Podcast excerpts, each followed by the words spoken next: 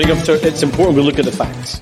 Why? Why? Douglas Ross is sounding pretty scared. I believe in independence. And he clapped like a seal.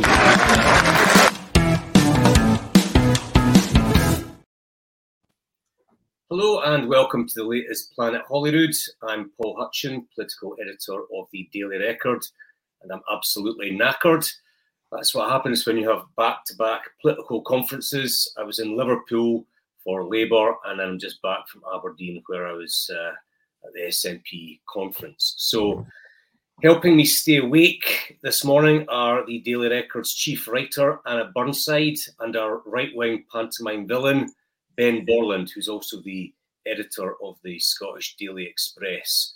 Poor so, Ben. hello to you both. Hi. Oh no, he isn't. You, you're all right with that intro, Ben. You're not going to sue me, are you? No, no, that's fine. No, that's that's my that's on my business card. Absolutely, that's what I thought. So let's get cracking then. SNP conference. Um, the main bit of business was probably on the Sunday where they agreed their latest independent strategy. Now, what they agreed was that if the SNP wins a majority of general election seats in Scotland, that will trigger independence talks with the UK government. Ben, thoughts? Oh, where to begin? Um, I mean, the situation that we've found ourselves in is that I think someone summed it up on social media very, very neatly. At the moment, the SNP has 43 MPs, but has no mandate for talks on independence. They could lose 14 of those and end up with 29 MPs, which would be, be a majority, and, and they would have a mandate to break up the United Kingdom. I mean, there's it, it, it's so ridiculous. It, it, just once you start to pick apart the, the, this argument, it just falls to pieces. I mean, there's 650 MPs at Westminster. And the idea that 20, that having just 29 of them would be a, a mandate to, to, start ending the country is is quite frankly nonsense. I mean, you can also you can argue that Nicola Sturgeon's original de facto referendum plan was misguided and, and wrong when she said that a majority of votes for the SNP in a general election could be taken as a vote for independence. But I, guess at least they at least trying to replicate what would be necessary in another referendum, i.e., fifty percent plus of, of the vote. But they, you know that that immediately fell down because the SNPs never managed to get fifty percent of the vote in in an uh, in an election. Even in 2015, they only got forty nine percent um, and, and pretty much swept the board with every single constituency in the country, bar three. So it, that was never going to work. So he set the bar at, 20, at a majority of of MPs, which I ran this through some of the electoral uh, prediction calculator websites, and you can achieve that with 35% of the vote. Mm. So the, the idea that 35% of the electorate backing your policy amounts to a mandate to break up the country. I, I just, it, it, baffles me. I mean, Pete Wishart and the Express probably don't see eye to eye very often, but I thought his argument at the conference was very, very compelling when he said, look, this plan's going to be laughed. It's going to be laughed out of the building in any international arena. You know, the SNP are going to have to go to the UN and say, look, this is this is our mandate for setting up, you know, for, for ending the United Kingdom and setting up a new country on the world stage. And and and they're going to say, well, what what what you know, what's the justification for this? Where's your evidence that people in Scotland support this? And and, and it's oh well, we, we got thirty five percent of the vote. I know. It just, just doesn't work. It's got to be 50% plus of the vote, or, or it well, doesn't fly. Let's just go through the alphabet here. So, Plan A was a joint agreement with Westminster, that was turned down. Plan B was uh, unilateral Holyrood referendum. Judges uh, KB'd that. Plan C was Sturgeon's de facto referendum, which, as Ben said, was 50% plus one of the votes at the general. I think earlier this year, Humza said it would be a majority of seats. Um, I, think, I think at one stage he said it was going to be most seats. Most seats. so, yeah, that's yeah, that right. was optimistic, wasn't it? Most That's seats. right. Yeah, those days are back gone. majority. So I, I- I can't actually remember which bit of the alphabet we're on, but I mean, they're all F, is it? F, G, I don't know. I mean, Plan F, Plan F just does sound as if you're throwing things on the wall to see if you can make them stick, doesn't it? It's a very unimpressive strategy.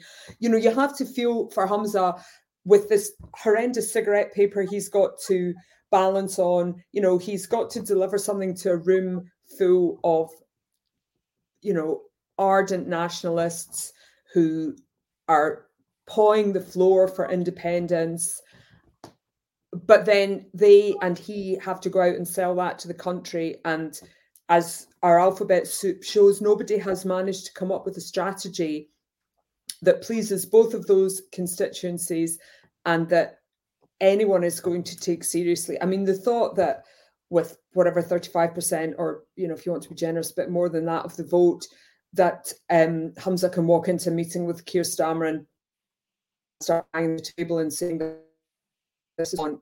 I mean, that's just not going to work. Keir Starmer's just going to say, "Oh no, you know, next next meeting, please." You know, he's going to be texting while this conversation is going on. You know, it's it's an absolutely uh, dead duck, and uh, Yeah, I mean, you're right. You know. Humza's going to show up at Downing Street after the election. He's not going to be allowed in at Downing Street. It's just, you know, being, I'm sorry, mate, Exactly. coming in. I mean, I, I get, you know, they have to have a line on independence. I get that. It's just, it's not a credible line.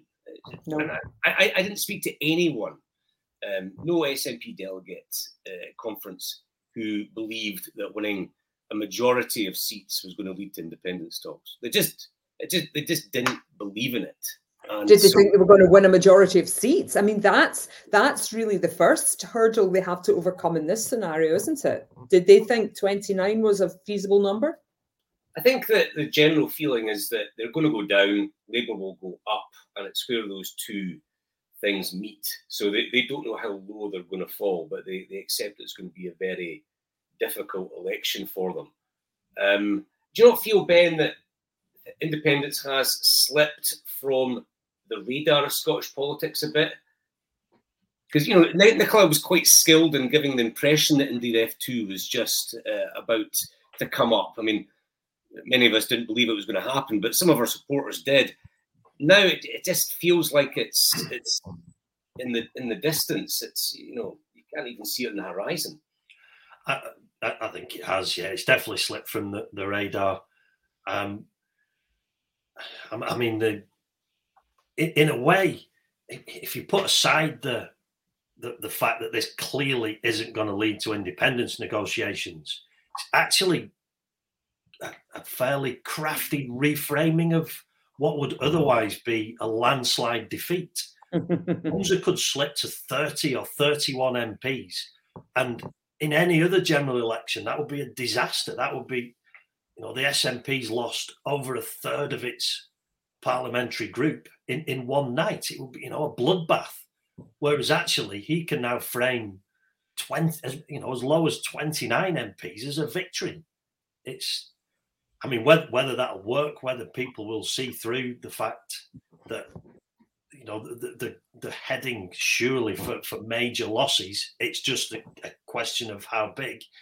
And, and is he really going to try and reframe a massive reduction in his parliamentary group as a victory, not only for, for the SNP but for, for independence?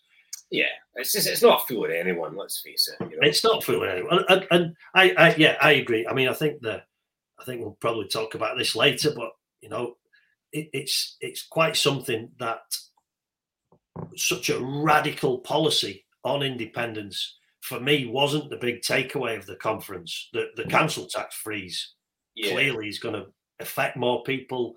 More people are already talking about the fact that they're, they're quite pleased they're going to have a few extra quid in their pocket next year. But how on earth do we pay for it?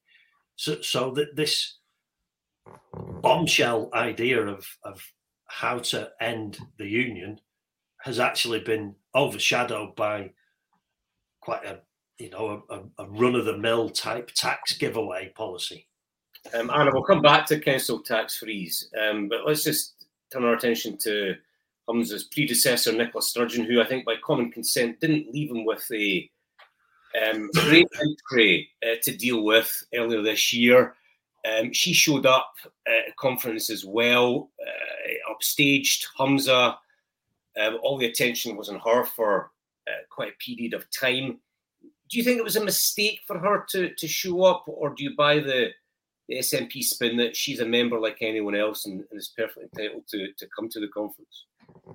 It's a lose lose for them, isn't it? I mean, if she didn't go, it would have been Nicola Snubb's conference. So maybe better just to get it over with and have her, you know, have it happen and air that's it done. I mean, I think the bigger issue there is that the SNP have a real problem about what to do with their old leaders. You know, a normal other Westminster political parties, um, former leaders quite often go to the House of Lords or they continue to have a role in government. Other parties, I think, are cleverer about giving them a job to do that puts some boundaries and constraints on them. Um, I think the SNP, because it doesn't send people to the House of Lords, has massively failed to do that. You know, it allows a Salmond situation. If you have a character like Salmond, it, because they they then have a remit to do whatever they want. You know that that's the route that leads to programs on Russia Today and the Alba Party. Mm. So I don't think I don't think that's going to be what um, Nicola Sturgeon does. You know that I don't think that is her master plan, but I do think the party now it's a obviously this was years ago this wasn't an issue because you know their leaders just you know I don't know, retired and, and went to a farm or something. I don't know what they did. But now it is a big issue because, you know, having been the First Minister of Scotland does a, a status. And, you know, she's always going to have that status. She's always going to have that labour. So the party now is a, a growth issue. The party now has to come up with a strategy of what they do with their former leaders and how they deal with them or that huddle that was, you know, the kind of media event of the conference is going to be repeated ad nauseum. Anna, you seem to be under the impression that Alex Salmond caused problems for Nicola Sturgeon. Um, you, know, I don't know where you're getting that from. Um, I know. That's news to me. Who could have Not, thought that? No. Um, and do you think Humza would have welcomed Nicola's presence at conference? Uh, no, no, absolutely not. I, I, don't know what they were playing at. I mean, if she was going to go, why not just go from the start? If she'd have been there from Sunday morning when it got, it was all very slow getting going. You know, the, the reports of lots of empty seats in the main hall on Sunday morning.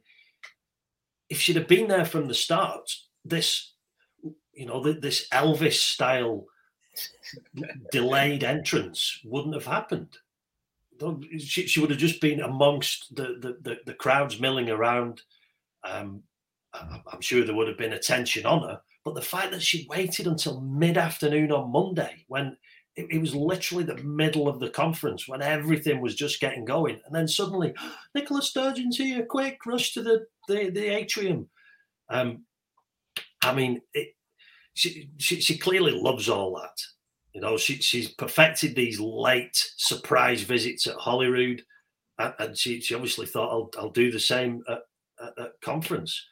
I mean, I think it shows to me that Humza Yousaf has has absolutely no control over her. She still sees herself as his boss, and she can do what she likes. She can turn up at conference, steal the limelight, overshadow all the other ministers who were making speeches at that point, and you know, it, it was a, a, a, bit of a sort of passive aggressive show of strength by Nicola Sturgeon, as if to say, "Don't remember who's, you know, who's who's the big fish in this in this pond." Do you think um, Humza would be peeved by it?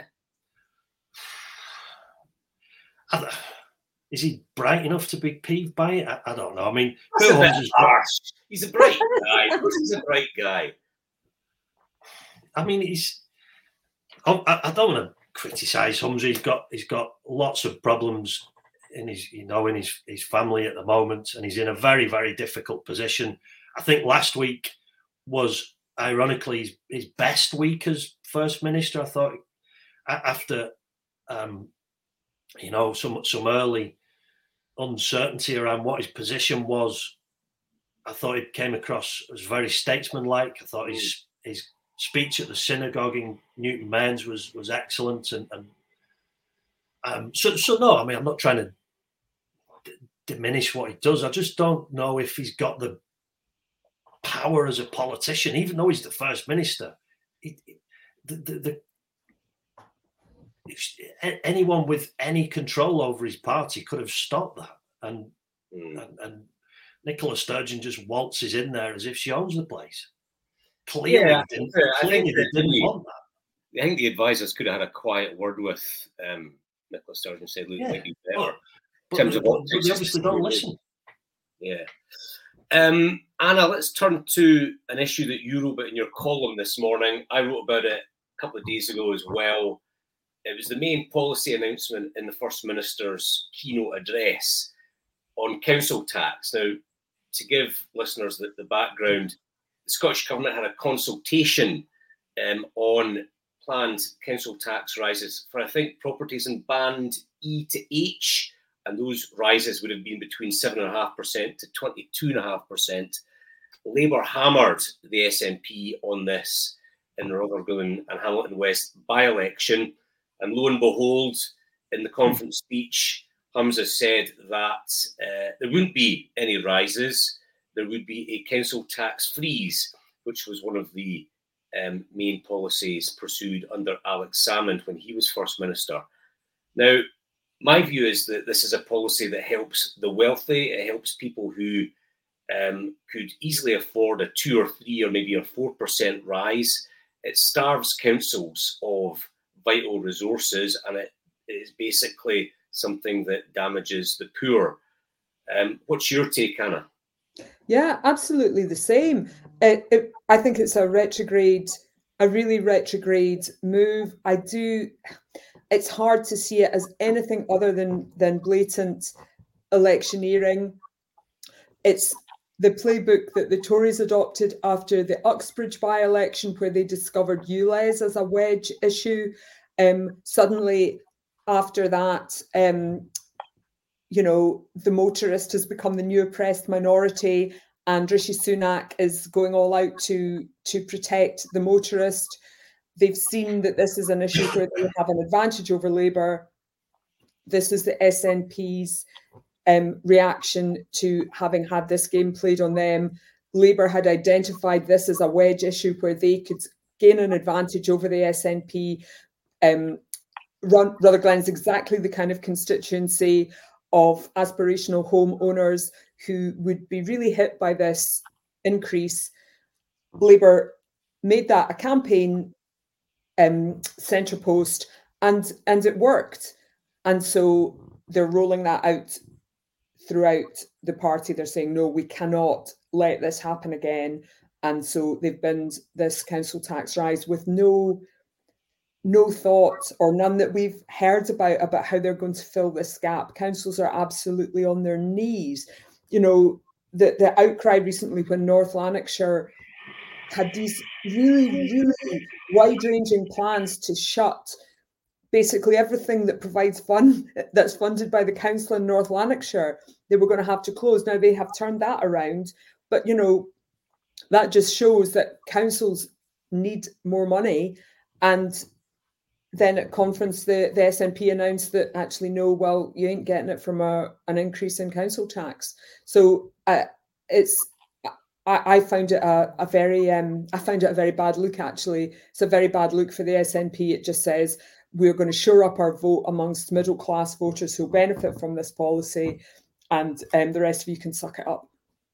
Ben, this was pretty much a response to the Rutherglen massacre, wasn't it? Uh, it seems to be. Seems to be. I mean, again, um, while I recognise what what you and Anna are saying about council funding and the way this sort of structure works, I, I can't help but think this is going to be a, a, very welcome freeze for, for people.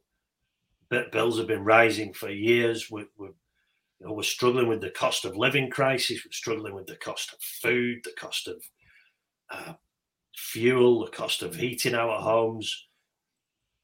I don't know how long this this freeze will go on for. Obviously, when Alex Salmond brought it in, it lasted for seven years. I can't see that um, that being repeated. I, I just think if it's you know a one year freeze, while I get the arguments that obviously people with higher council tax bills benefit more from a freeze than those with lower council tax bills. You know, th- there's always some kind of payoff when you freeze taxes that people who pay more benefit more. That's just that's unavoidable if you're gonna if you're gonna freeze or cut taxes. Um, I just think after after the past few years that we've all endured, I mean, I, I personally and, and, I know our readers were very very worried about the 7.5 to 22.5 percent increases I mean, some of these increases were, were huge. They were colossal. I, I'd have been happy if that was dropped. I have to say, I think a lot of readers would have said, look, phew, breathe a sigh of relief. Holmes has gone further and he's gone for a, a council tax freeze. And, you know, for, while I recognise the difficulty in council funding, if, they can find the money to fund this, I think it, will, you know, it will help people next year. I just feel like it's a completely desperate move. I mean, they've moved from one extreme to the other. So they've moved from the extreme of 7.5% to 22.5% rises, hmm. which are extreme, to then going to the other end, which is a freeze. I mean, surely there's a sort of there, there's a sort of happy hmm. medium of maybe funding a cap like two three percent, something like that. Yeah, I mean, so, sorry, but uh, just on the optics though, if if they'd have just dropped the planned huge increases for bands E to H, mm. that would then be seen as oh, it's a tax cut for the rich. And what do people in bands A to D get? They get nothing because yeah, they, they, they allowed themselves to be pushed by the Greens down this road of considering a really sort of hard left, massive tax hike for people in larger houses and and if they'd have gone back on that, that then becomes well, you've you've cut taxes for people in bands E to H. People in bands A to D are getting hammered by the usual three, four, five percent hike. So so it was a difficult one to back out of, really.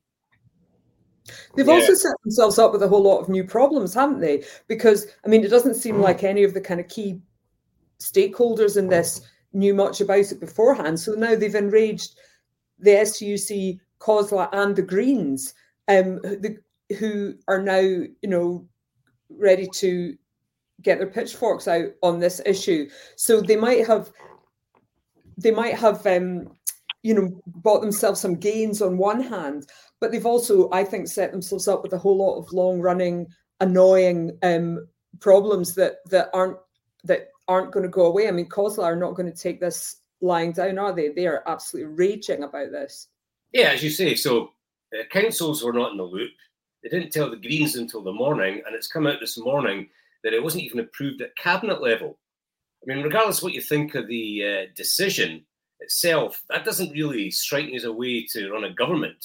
It strikes me no. as a way of getting some headlines for a conference speech, which we've seen many times before under Nicola Sturgeon, and, and invariably the big conference announcements don't seem to materialize uh, and hmm. amount to much. So I think we have to watch this one very carefully and see if it actually happens in the end. Um, sorry, Ben, you were you were want to come in. I was just going to very very quickly, just on the Greens. If if the UK government had announced a tax freeze like this, the Greens would have gone off the deep end. It would have been the, the rhetoric would have been incredible. It would have been evil. It would have been punishing the poor. It would have been the how it, it, it would have been described in the most outrageous terms possible.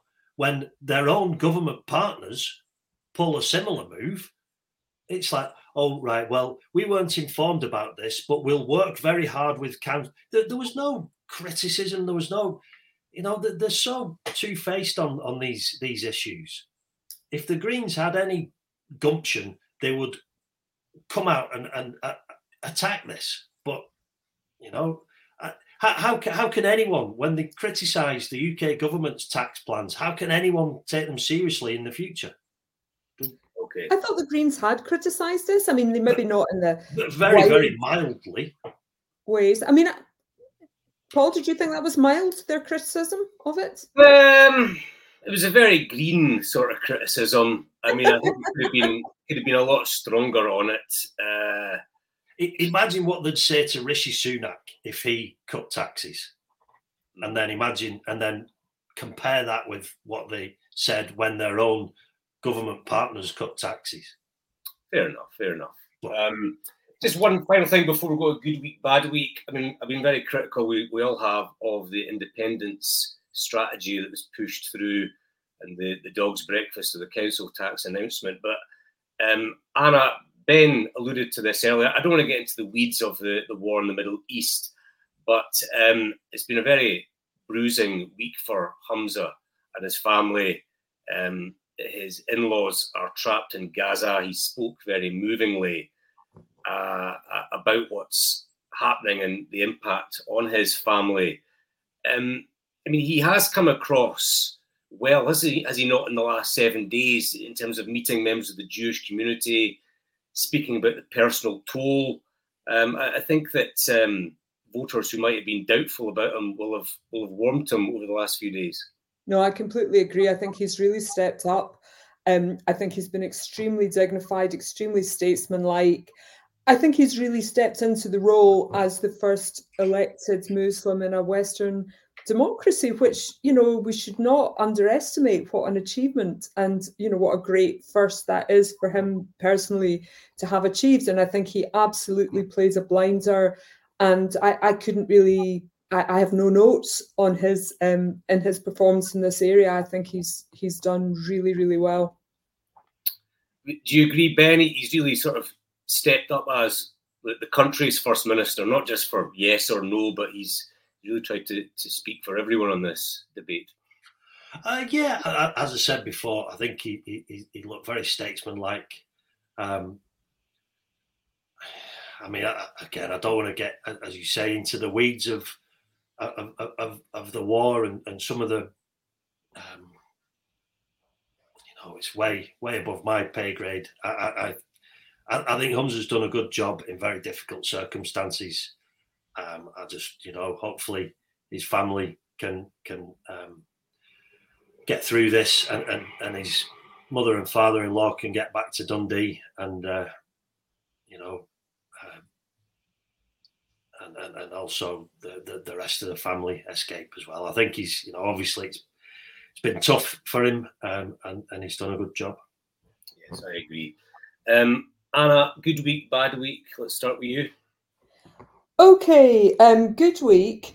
Um, Marsha Scott, the head of um, Scottish Women's Aid. So one of the other announcements at SNP conference was a fifty thousand pounds fund to help women to escape from domestic abuse and violence situation. This will be parcelled up in one thousand pound grant.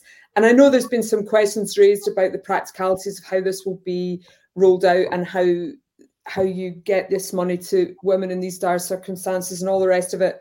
And I, you know, be interested to see how that hope that all gets ironed out. But I think as a headline statement, as a thing to do, I think that's a great, fantastic initiative from the Scottish government. And uh, Marsha has played a blinder in um, working behind the scenes to make this happen, to pull this together, and on other areas of um, violence against women. Um, so great week for her, fantastic achievement, and a, a credit, I think, to the Scottish government to do this. And uh, who's in the doghouse? Well, it's not so much in the doghouse. I mean, my heart slightly goes out to John Alexander, who's the leader of Dundee City Council.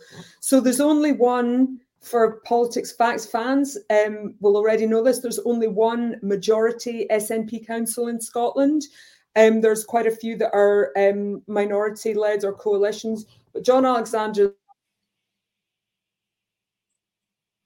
majority SNP council over the council tax freeze because he's he's in Dundee yet which brands itself as a, such a yes city he's going to have to make this work and explain how they're going to pay for swimming pools and personal care and all the things that councils um, deliver to everybody. So uh, yeah bad week for you john. Sorry sorry mate. Ben over to you.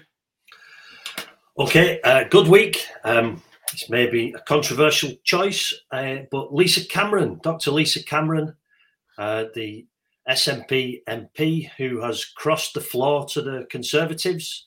Uh, I enjoyed watching the scenes at uh, Westminster yesterday when she was cheered to the rafters by the, the, the Tory benches.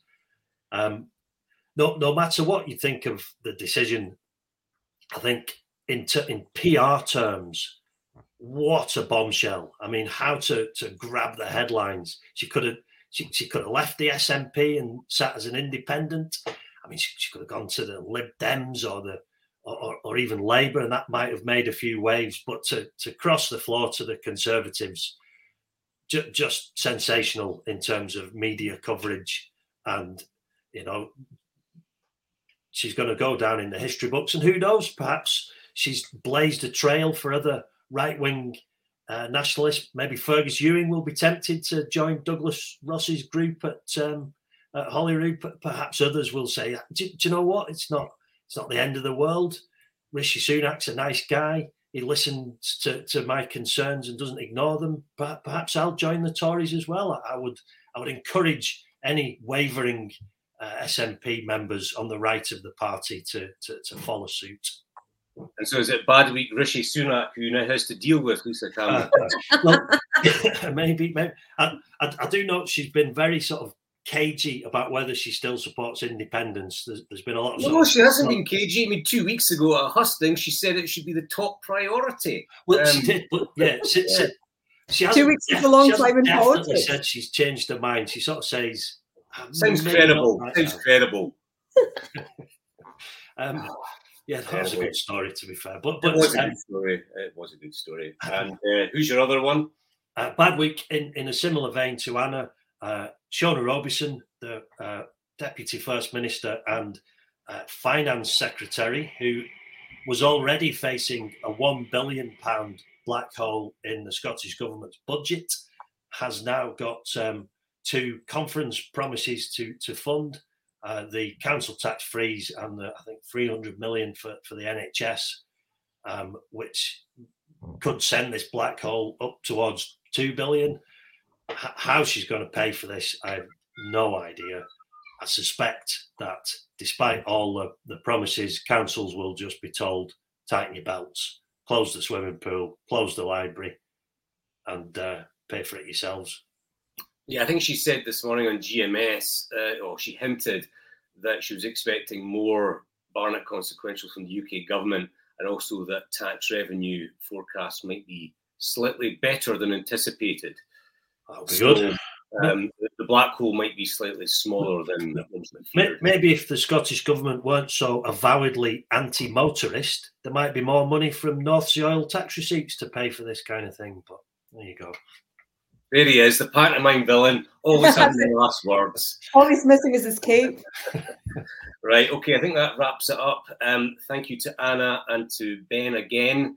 Um, I think Holyrood is back next week, so I think we'll have Planet Holyrood after First Minister's questions. So I hope you can find the time to tune in. It's important we look at the facts. Why? Why? Douglas Ross is sounding pretty scared. I believe in independence. And he clapped like a seal.